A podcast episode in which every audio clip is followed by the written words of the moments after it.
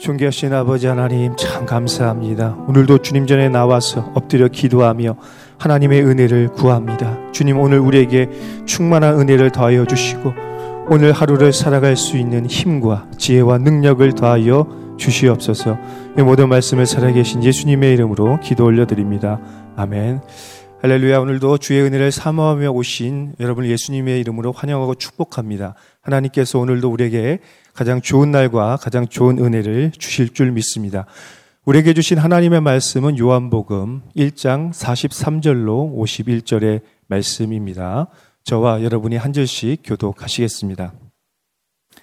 이튿날 예수께서 갈릴리로 나가려 하시다가 빌립을 만나 이르시되 나를 따르라 하시니 빌립은 안드레와 베드로와 한 동네 베세다 사람이라 빌립이 나다나엘을 찾아 이르되 모세가 율법에 기록하였고 여러 선지자가 기록한 그 일을 우리가 만났으니 요셉의 아들 나사렛 예수니라. 나다네엘이 이르되 나사렛에서 무슨 선한 것이 날 수 있느냐? 빌립이 이르되 와서 보라 하니라. 예수께서 나다나엘이 자기에게 오는 것을 보시고 그를 가리켜 이르시되 보라 이는 참으로 이스라엘 사람이라 그 속에 간사한 것이 없도다. 나다나엘이 이르되 어떻게 나를 아시나이까? 예수께서 대답하여 이르시되 빌립이 너를 부르기 전에 내가 무화과 나무 아래 있을 때에 보았노라. 나다나엘이 대답하되 라비여 당신은 하나님의 아들이시요 당신은 이스라엘의 임금이로소이다. 예수께서 대답하여 이르시되 내가 너를 무화과 나무 아래에서 보았다 함으로 믿느냐? 이보다 더 큰 일을 보리라. 또 이르시되 진실로 진실로 너희에게 이르노니 하늘이 열리고 하나님의 사자들이 인자 위에 오르락 내리락 하는 것을 보리라 하시니라. 아멘. 하나님의 선택은 후회가 없고 예수님의 부르심은 인격적입니다. 그래서 우리는 주님의 부르심 앞에 우리의 올바른 반응은 감사하는 마음과 순종으로 나아가는 것입니다. 그런데 때로는 주님의 부르심이 너무나 버거울 때가 있고 또 주님의 부르심이 너무나 갑작스러워서 깜짝 놀랄 때가 있다라는 것이죠. 그래서 대부분의 사람들의 반응은 주저하고 두려워하는 것이 정상적인 반응입니다. 그래서 어, 교사로 순장으로 또 사역팀으로 부르심을 받을 때 대부분의 반응들이 목사님 제가요? 아, 저 아직 준비가 안 됐는데 어떡하지요? 라는 그런 반응을 보이는 게 어, 정상적인 모습일 수도 있겠습니다. 저 역시 목회자로 부르심을 받았을 때에 하나님, 저 같은 사람이 어떻게 목회자가 되겠습니까? 라고 세 번이나 부인하면서 거절했던 그런 경험들이 있습니다. 이처럼 주님의 선택과 부르심 앞에 우리는 주저하고 두려워하고 너무나 버거움을 느낄 때가 많이 있습니다. 오늘 성경을 부르면 두 명의 제자를 부르는 상반된 모습이 나타나고 있습니다. 우리 43절의 말씀을 함께 읽겠습니다. 이튿날 예수께서 갈릴리로 나가려 하시다가 빌립을 만나 이르시되 나를 따르라 하시니 아멘. 주님 오늘 아주 특별한 목적을 가지고 빌립을 부르고 있습니다. 나를 따르라. 곧 나의 제자가 되라고 예수님은 말씀하고 있는 것이죠. 그런데요. 당시의 일반적인 관행에 따르면 제자, 스승이 제자를 선택하는 것이 아니라 제자가 스승을 선택했습니다. 제자가 자기가 원하는 스승을 따라가서 배우기를 원했던 것이죠. 그런데 오늘 예수님은 아주 특별한 목적을 가지고 당시의 관행과는 다르게 빌립을 선택하고 부르셨다라는 것입니다. 왜 그랬을까요? 예수님은 자신에게 박수를 쳐줄 군중이 필요한 것이 아니라 자신과 함께 십자가를 짊어질 소수의 제자가 필요했던 것입니다. 아무리 많은 사람들이 군중처럼 따라가도 십자가를 질 수 있는 제자는 소수이기에 예수님은 특별히 빌립을 선택하고 부르셨다라는 것입니다. 그래서 빌립은 이 예수님의 갑작스럽고 특별한 부르심 앞에 순종하며 나아가게 되는 것입니다. 왜 그랬을까요? 우리 44절의 말씀을 함께 보겠습니다. 빌립은 안드레와 베드로와 한 동네 베세다 사람이라. 이 짧은 한 절에서 우리는 이렇게 유추할 수가 있습니다. 아마도 빌립은 한 동네 사람이었던 안드레와 베드로에게 예수님에 대한 복음을 들었을 것입니다. 좀 전에 오늘 본문 좀 앞에 안드레가 예수님의 부르심에 응답하는 사건을 보았을 때 아마 예수님이 먼저 어, 안드레가 먼저 예수님을 만나고 나서 안드레와 베드로가 빌립에게 예수님의 복음을 전했을 것입니다. 이 복음을 들었던 빌립은 예수님의 부르심 앞에 순종하며 나아가게 된 것입니다. 여러분 이처럼 우리도 누군가를 통해서 예수님을 만나게 된 것이죠. 우리의 인생을 맡길 대상을 만난다는 것은 굉장히 참 행복하고 또 너무나 감사한 일인 것입니다. 이런 의미에서 오늘 우리에게 예수님의 복음을 전해 주었던 그분들에 대한 감사하는 마음을 좀 가졌으면 좋을 것 같아요. 우리에게 믿음의 유산을 물려준 부모님, 우리에게 복음을 전해 주었던 친구, 또 지인들, 직장의 동료들, 그리고 오늘도 우리를 위해 기도하는 그 믿음의 배우자를 통해서 우리가 예수님께 나오게 된 것이 아니겠습니까? 바로 그분들에게 감사하는 마음을 갖고 또 오늘 우리가 누군가에게 그런 사람이 되길 예수님의 이름으로 축원합니다. 사랑하는 여러분, 우리의 인생을 걸고 온 열정을 다해서 따를 대상이 있다는 것은 굉장히 축복된 일입니다. 그런데 더 중요한 것은 이 따름의 열정과 따름의 기쁨보다 더 중요한 것이 있다면 따름의 대상입니다. 누구를 따르냐가 굉장히 중요한 것이죠. 왜냐하면 사람도 자신을 광명의 천사로 위장하고 또 이단을 따르고 세상을 사랑하는 사람들도 나름의 열정과 기쁨이 있습니다. 그들도, 그들도 나름의 열정과 기쁨을 가지고 열심히 열심히 나름의 신앙생활을 하고 나름의 인생을 살아갑니다. 그렇기 때문에 무엇보다 중요한 것은 오늘 우리가 누구를 따르고 있느냐인 것입니다. 오늘 여러분은 누구를 따르고 있습니까? 오늘 이 아침에 성령님께서 우리에게 영적인 분별력과 지혜를 주셔서 진정으로 우리가 믿고 따를 분을 따를 수 있도록 그분을 선택하고 그분께 순종할 수 있도록 기도하시기를 바랍니다. 왜냐하면 지금도 그리고 오늘 하루도 세상에 이 공중의 권세 잡은 자들이 광명의 천사로 위장한 사람들이 우리에게 나를 따르라고 손짓하기 때문입니다. 사랑하는 여러분, 오늘 이 아침에 성령이 주시는 지혜로 분명히 따라야 될 대상을 따르시길 예수님의 이름으로 축원합니다.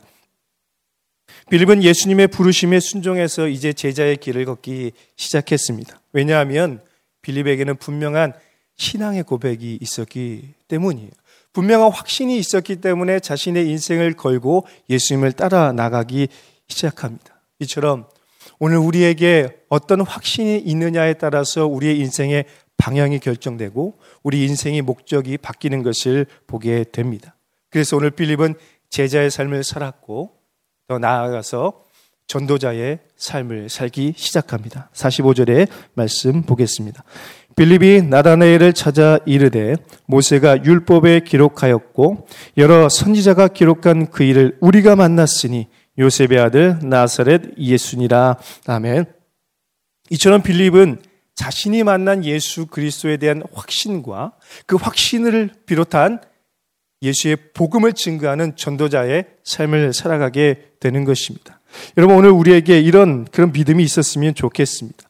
이런 예수님에 대한 분명한 확신이 있었으면 좋겠습니다. 이런 신앙의 고백이 있으면요. 우리는 먼저 제자의 삶을 살아갈 뿐만 아니라 더 나아가서 전도자의 삶을 살게 되는 것입니다. 그래서 빌립은 오늘 어떻게 하고 있습니까? 자신이 예수님의, 예수님을 믿는 제자의 삶을 살 뿐만 아니라 사랑하는 그의 지인 나다네엘을 예수님께 인도하는 전도자의 삶을 살게 되는 것입니다.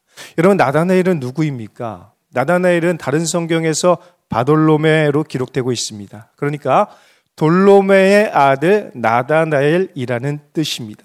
이 나다나엘은 하나님이 주신다라는 뜻을 가지고 있는데 아마도 경건한 아버지 아래서 경건한 신앙의 교육을 받았던 사람으로 보입니다. 그런데 오늘 이 나다나엘은 빌립의 전도를 들었음에도 복음을 들었음에도 불구하고 믿음을 갖지 못하고 있습니다. 왜냐하면 미가의 예언처럼 메시아는 어디에서 나십니까? 베들레헴에서 나야 되는 거예요. 그리고 적어도 메시아라면 저 변방의 나사렛이 아니라 종교의 중심지인 예루살렘 출신이어야 되지 않을까라는 자기만의 기준이 있었던 거예요.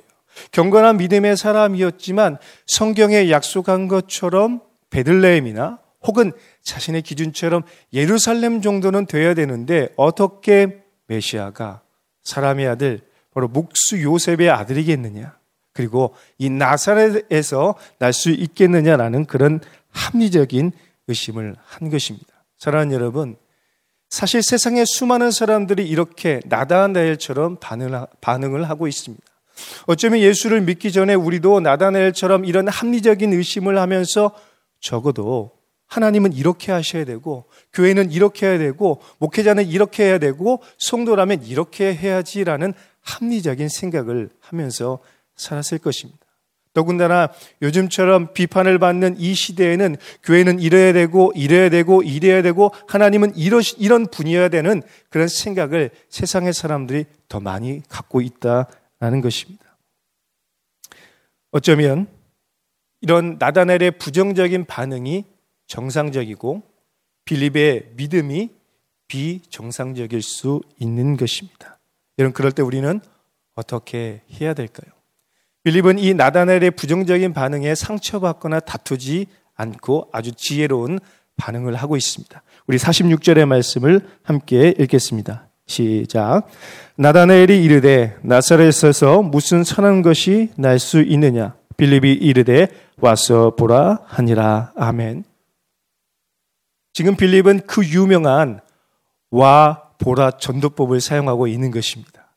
다투거나 상처받는 것이 아니라 그래 그럼 와서 보라라고 지혜롭게 반응하고 있는 것입니다. 사실 이 전도법은 36절에 보면 예수님께서 요한의 두 제자를 먼저 부르셨던 것과 똑같은 방법을 쓰고 있는 거예요. 예수님께서 와서 보라라고 말씀하셨던 것처럼 빌립도 나다나엘에게 그럼 와서 한번 보라고 초대하고 있는 것입니다.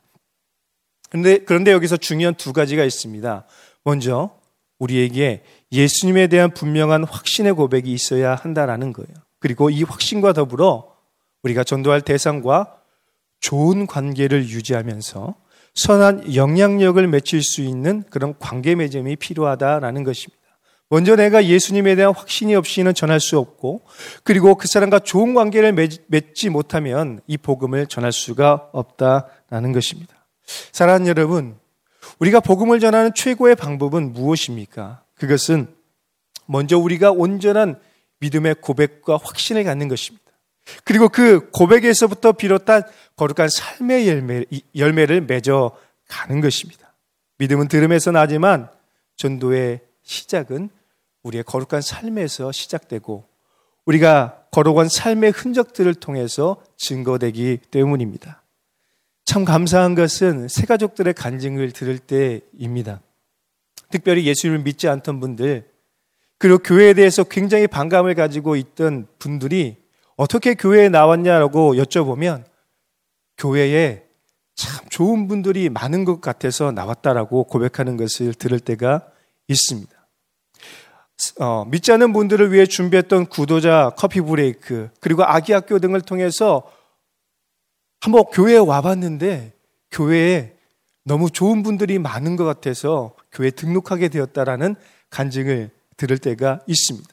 이 고백을 들을 때마다 굉장히 감사한 것은 아 우리 성도님들이 세상에서 거룩한 삶의 열매를 맺어가고 있구나. 세상 속에서 믿음의 고백대로 살아가고 있구나라는 것들을 느끼게 되는 것입니다. 우리 성도님들의 삶의 열매를 보게 되는 것이죠.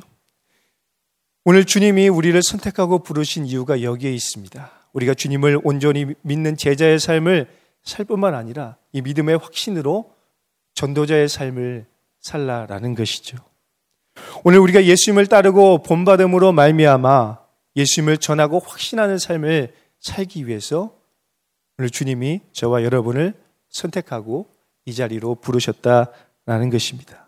이제 예수님의 뜻대로 빌립도 나다네를 전도했습니다. 예수님은 이 모습을 보시고 어땠을까요? 여러분이 예수님이라면 어떤 마음이 드셨을까요? 예수님은 나다네엘이 자기에게 나오는 것을 보면서 하늘의 기쁨이 충만했습니다. 한 영혼이 죽게로 돌아오는 것이 천하 모든 것을 얻는 것보다 기쁜 것처럼 이 예수님의 마음에 그 기쁨이 가득했습니다. 그래서 이렇게 말씀하죠. 47절의 말씀입니다. 예수께서 나다나엘이 자기에게 오는 것을 보시고 그를 가리켜 이르시되 보라 이는 참으로 이스라엘 사람이라 그 속에 간사한 것이 없도다. 아멘. 여기서 참 이스라엘 이스라엘이라는 것은 무엇을 말하는 것입니까? 야곱이 이스라엘 이스라엘로 변한 것처럼 나다나엘의 마음 속에는 감, 간사한 야곱적인 요소가 없다라는 거예요. 그는 신실한 믿음의 사람이라고 예수님께서 말씀해주고 있는 거예요. 나다나엘의 마음 속에 거룩한 소원이 있고 아름다운 하나님의 형상이 있다고 예수님께서 인정해 주시는 겁니다. 왜 그랬을까요? 나다나엘은 이 예수님의 말씀을 듣고 굉장히 놀랐고 어쩌면 반신반의했을지도 모르겠습니다. 아마 의심이 많은 저라면 이렇게 얘기했을 거예요. 나사렛 예수가 지금 나를 처음 보았는데 어떻게 나를 안다고 내가 너를 안다고 이야기하는 거지? 내 마음을 얻으려고 지금 사탕발림하고 있는 거 아니야? 라고 그렇게 의심했을지도 모르겠습니다. 48절의 말씀이죠. 나다나엘이 이르되 어떻게 나를 아시나이까? 예수께서 대답하여 이르시되 빌립이 너를 부르기 전에 내가 무화과 나무 아래에 있을 때에 보았노라. 아멘. 성경에서 무화과 나무란 형통과 번영을 의미합니다. 그리고 유, 유대교의 문헌에서 보면 묵상과 기도의 장소를 의미하죠. 아마 나다나엘은 틈만 나면 무화과 나무 아래 가서 메시아를 기다리며 이스라엘 회복을 위해서 기도했던 것 같습니다. 그렇기 때문에 오늘 예수님께서 이 나다나엘을 향해 무화과 나무 아래 있을 때 내가 너를 보았다라는 이 말씀을 듣자 아마 나다나엘은 이 소름 끼치는 영혼의 전율을 느꼈을지도 모릅니다. 그가 무화과 나무 아래에서 흘렸던 기도의 눈물과 기도의 양만큼 굉장한 충격과 감격을 느꼈을 거라고 생각이 됩니다. 그래서 이렇게 고백을 합니다. 우리 함께 고백해 보겠습니다. 49절입니다. 나다네엘이 대답하되 라피어 당신은 하나님의 아들이시오 당신은 이스라엘의 임금이로소이다. 아멘. 지금 나다나엘은 나사렛 예수가 자신이 그토록 기다리고 소망했던 하나님의 아들, 바로 이스라엘의 창 임금이라고 고백하고 있는 것입니다. 인격적으로 고백하고 있는 거예요. 사랑하는 여러분, 이처럼 우리가 예수님을 영적으로 만나면 그리고 인격적으로 만나면 우리의 고백과 우리의 생각이 바뀌어지게 되는 거예요. 사랑하는 여러분, 오늘 여러분 예수님을 인격적으로 영적으로 만나셨습니까? 그리고 오늘도 만나고 계십니까? 오늘 하나님은 우리가 무화과 나무 아래에서 올려드린 기도를 다 알고 계십니다. 때로는 우리의 기대와 우리의 생각과 다르게 전개될 때도 있지만 하나님은 오늘 우리가 무화과 나무 아래에서 올려드린 모든 기도를 다 알고 있습니다. 우리가 흘렸던 기도의 눈물, 우리의 기도 제목들을 하나님께서는 다 알고 계신다라는 것입니다. 하나님이 정하신 때에 하나님의 방법으로 하나님의 사람들을 통해서 응답해 주실 것입니다.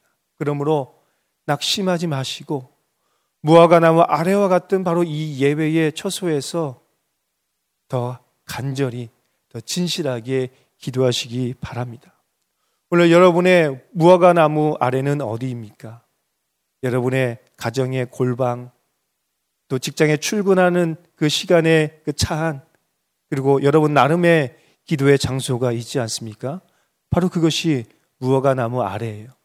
그리고 우리가 바로 그곳에서 드린 기도와 그곳에서 품었던 거룩한 소원들을 하나님은 다 아시고 오늘 말씀처럼 내가 무화과 나무 아래 있을 때 내가 너를 보았노라라고 말씀하고 계십니다. 그러므로 오늘 이 자리에서 더 간절한 소원과 기도로 주께 나아가실 나아가시길 예수님의 이름으로 축원합니다.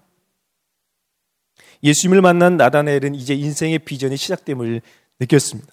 그토록 소망하고 꿈꾸던 시대가 이제 시작되었구나라는 것들을 마음으로 느꼈습니다. 그때 예수님은 나다나엘에게 더 크고 놀라운 비전을 보여주십니다. 50절의 말씀이죠. 예수께서 대답하여 이르시되 내가 너를 무화과 나무 아래에서 보았다 함으로 믿느냐 이보다 더 큰 일을 보리라. 뭐라고요? 이보다 더 큰 일을 보리라라고 말씀하고 있는 것입니다. 여러분 이처럼 우리가 예수님을 만나면 새로운 인생들이 시작됩니다. 그리고 우리가 기도하고 꿈꾸던 일들이 날개를 달기 시작하죠. 마치 기차와 비행기의 차이처럼 비행기와 우주선의 차이처럼 우리가 예수님을 만나기 시작하면 완전히 다른 일이 시작되게 되는 것입니다. 지금까지 우리의 한계 때문에 꿈꾸지 못했던 그 일들이 비로소 이루어지기 시작하게 되는 것입니다. 오늘 우리는 더 이상 내 한계에 갇혀서 땅의 인생, 땅의 능력, 땅의 비전으로 살아가는 것이 아니라 예수님이 주시는 하늘의 비전과 하늘의 능력과 하늘의 인생으로 살아가야 할 것입니다. 예수님께서는 나다넬에게 바로 이 약속을 주셨습니다. 51절의 말씀입니다. 또 이르시되 진실로 진실로 너에게 이르노니 하늘이 열리고 하나님의 사자들이 인자 위에 오르락 내리락 하는 것을 보시리라 하시니라. 아멘. 여러분 하늘이 열린다는 것은 무엇입니까? 하나님의 때가 시작되었다는 거예요. 예수님이 하나님의 아들이심을 확증하고 보증하는 사건을 말하는 것입니다. 하나님의 사자들이 오르락 내리락 움직이는 것은 무엇입니까? 하나님과의 영적인 교제가 시작되고 하나님이 친히 도우신다는 것을 말씀하고 있는 것입니다. 어떻게 이런 일이 일어날 수 있습니까?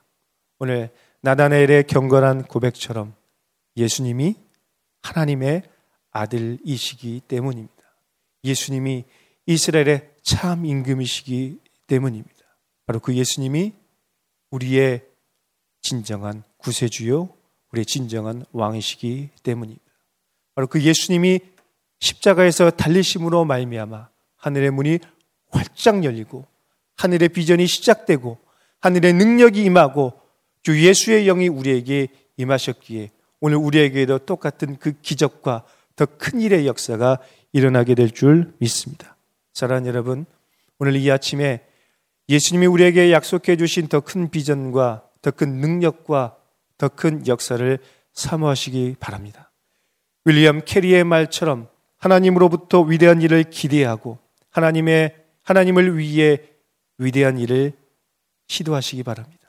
우리가 하나님을 기대할 때 하나님이 하나님을 위해 위대한 일을 시도할 때 하나님께서 오늘 우리를 도와주실 줄 믿습니다.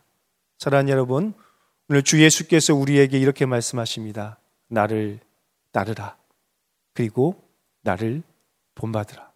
세상의 많은 리더들은 치열한 전쟁터 앞에서 돌교가 프로라고 이야기합니다. 너희가 먼저 가라고 이야기를 합니다. 그러나 우리 예수님께서는 나를 따르라. 내가 먼저 십자가를 짊어지고 갈게. 나를 따르라 라고 말씀하고 있습니다. 그러므로 이 아침에 예수 그리스도가 내 인생의 구세주와 주님이라는 이 분명한 확신과 신앙 고백으로 무장하여 예수를 따르는 신실한 제자, 예수 그리스도의 복음을 전하는 전도자요, 예수님이 보여주신 비전으로 살아가는 하늘의 비전 인생이 되시길 예수님의 이름으로 축원합니다. 오늘도 좁은 길로 앞서가시며 나를 따르라고 말씀하시는 그 예수를 따라가는 기쁨이 저, 저와 여러분에게 충만하길 바랍니다. 함께 기도하겠습니다. 존귀하신 아버지 하나님, 참 감사합니다. 오늘 주님은 나를 따르라 라고 말씀하셨는데 우리는 주님을 따르기보다 세상을 따를 때가 더 많았음을 고백합니다. 주님 우리를 불쌍히 여겨 주셔서 더 이상 세상을 따라가지 않게 도와주시고 거짓 선지자들을 따라가지 않게 도와주시고 오직 우리 인생의 구세주와 주님이신 예수님만 따라가며 예수의 복음을 증거하는 전도자의 삶을 살며 땅의 인생이 아닌 땅의 비전이 아닌 하늘의 비전으로 살아가게 하여 주시옵소서 이 모든 말씀을 살아계신 예수님의 이름으로 기도 올려드립니다. 아멘.